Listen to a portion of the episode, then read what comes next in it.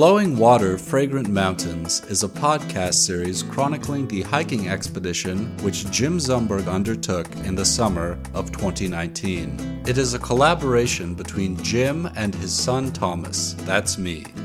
Episode 2 A Healthy Trek to Fetch Water.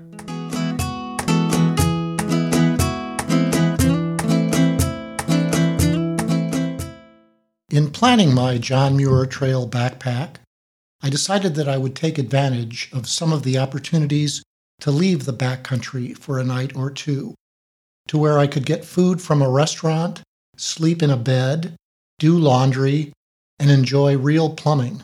I'm thinking flush toilets and hot showers, of course. My plan for the first six days of backpacking was to make forward progress on the trail every day, no zero days, and alternate two nights in the backcountry with one night out.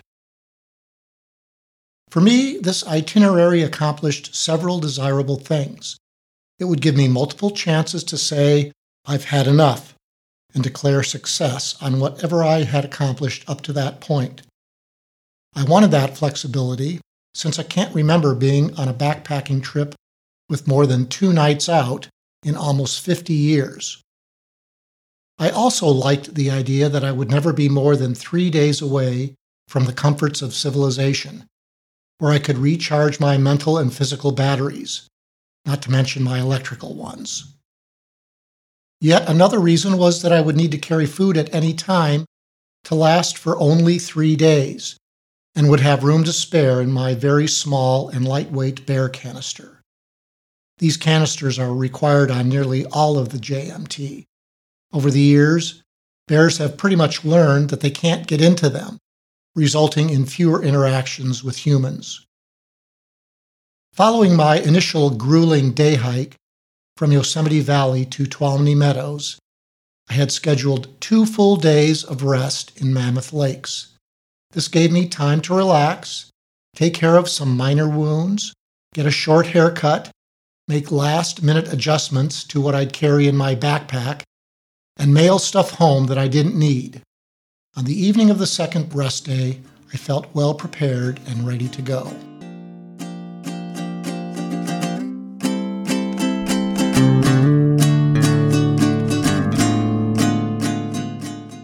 In the morning, I took the Yarts bus from Mammoth to Tuolumne and walked over to the Wilderness Center to pick up my permit. There was only one party ahead of me, so the wait in line was, in my experience here, unusually short.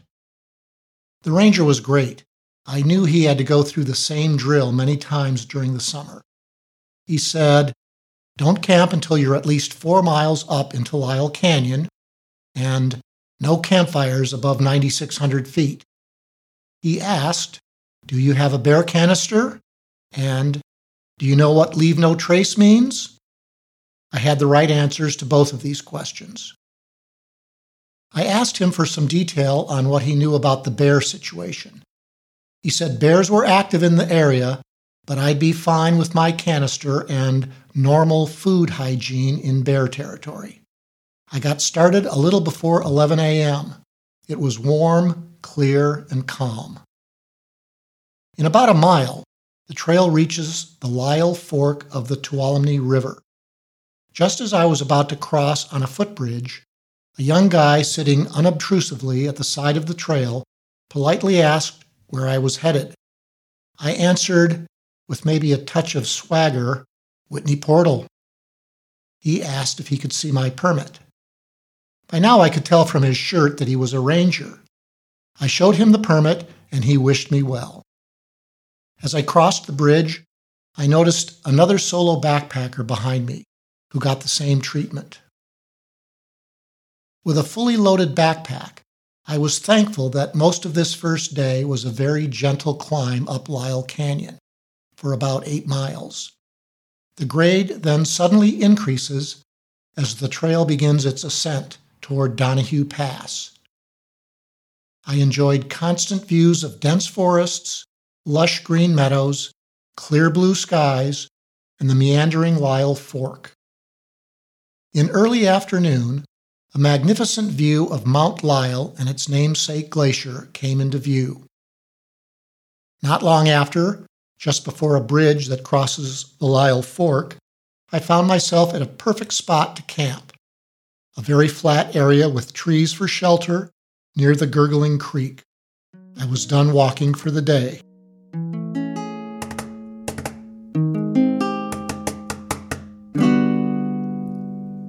Thursday, the second day of this three day segment, began with a long climb over Donahue Pass. I came across many hikers, including a 60 something woman who was traveling solo on a segment of the Pacific Crest Trail. I said, Hi, I'm Jim. And she replied with, Hi, I'm Horse Camper. I didn't hike with her long enough to get the story behind the genesis of her trail name. Could be that it was the time of year, but it seemed to me like the number of seniors on the trail, including myself, was disproportionately large. I came on to Donahue Pass around 10:30 with fantastic views of Mount Ritter and Banner Peak ahead of me. These are seen by upwards of a million skiers every year from Mammoth Mountain at a much different aspect. Banner Peak in particular seems to me much more striking from Donahue.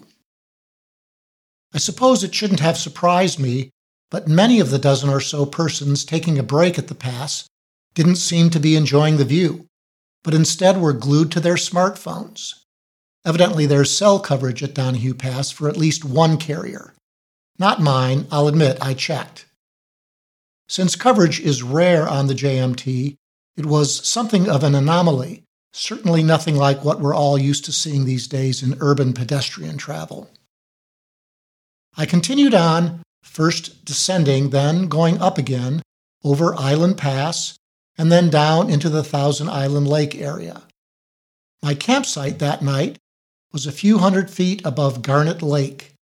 It was a good spot, but as one hiker mentioned as he passed by, that's a healthy trek to fetch water.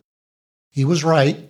By now, I recognized the desirable qualities of a good campsite level ground on dirt where tent stakes penetrate easily, but not too easily, trees nearby to give shelter from the wind, and close to water, preferably a stream with a sonorous sounding flow.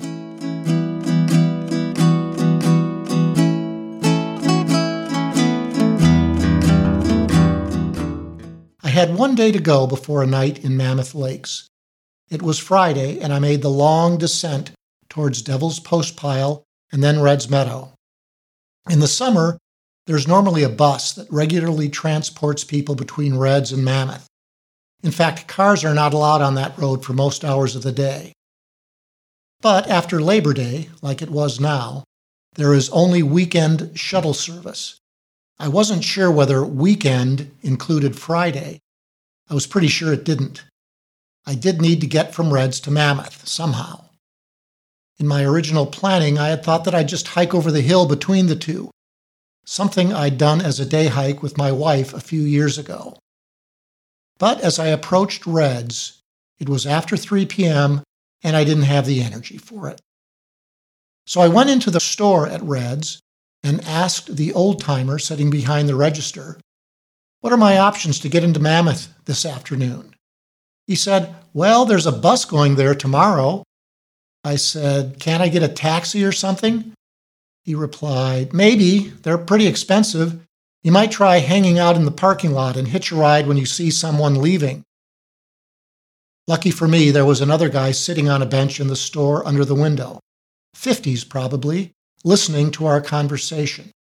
He piped up with, I'm driving back to Mammoth in a few minutes.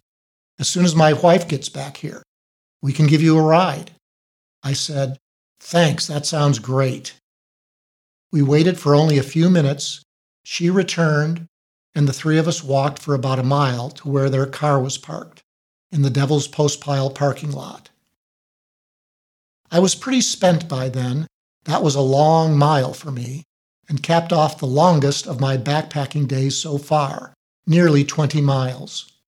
What a treat it was to put my backpack in the trunk of their car, sit down in the back seat, and experience effortless travel as Alex, we had by this time introduced ourselves, drove up the windy road into town.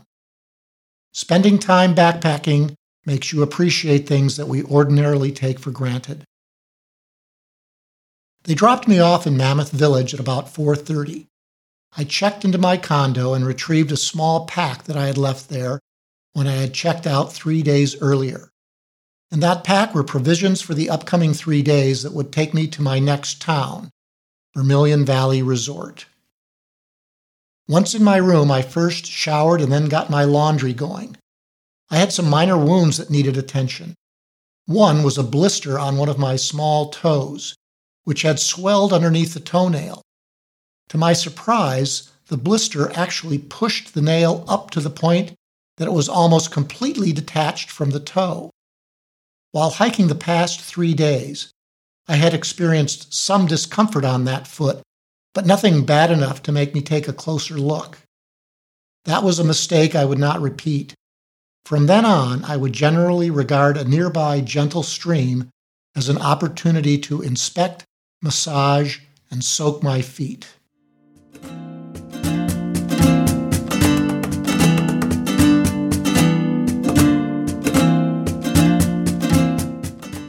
Saturday morning, when I checked out of my condo, for the third and last time now, the young man at the front desk noticed my fully laden backpack and asked what I was up to. He had done much of the JMT himself, it turns out, and when I mentioned Vermilion Valley Resort, he said that just short of Silver Pass, one could take a spur trail, the Goodale Trail, that leads more directly to VVR, without the need to take the boat taxi across Lake Thomas Edison. I tucked his suggestion away in my mind as we settled the bill.